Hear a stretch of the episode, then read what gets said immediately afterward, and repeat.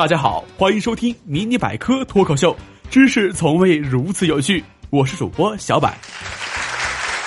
十一小长假已经过去大半了，你的作业写完了吗？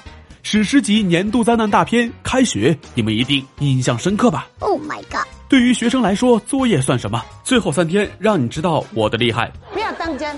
一个人，一支笔，一个晚上，一个奇迹啊！啊，多么痛的领悟！确认过眼神，我们都是一学习就累、一玩游戏就疯的人。一到学习或者上班的时候，不是求慰藉，就是转发杨超越。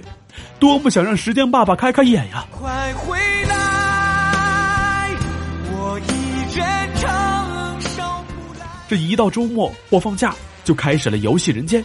这忍不住高歌一曲，我真的还想再活五百年。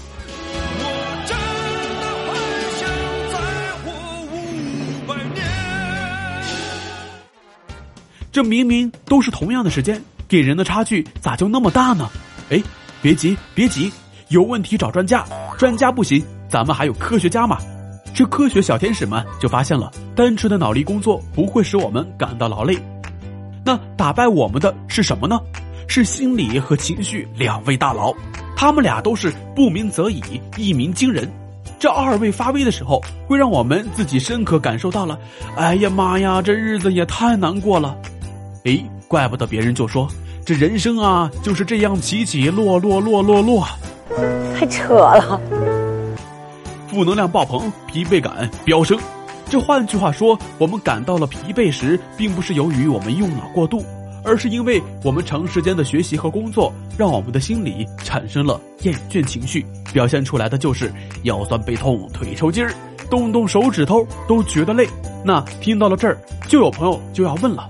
哎，小柏，照你这么一说，那些工作狂人是不是就正好做着自己喜欢的工作呀？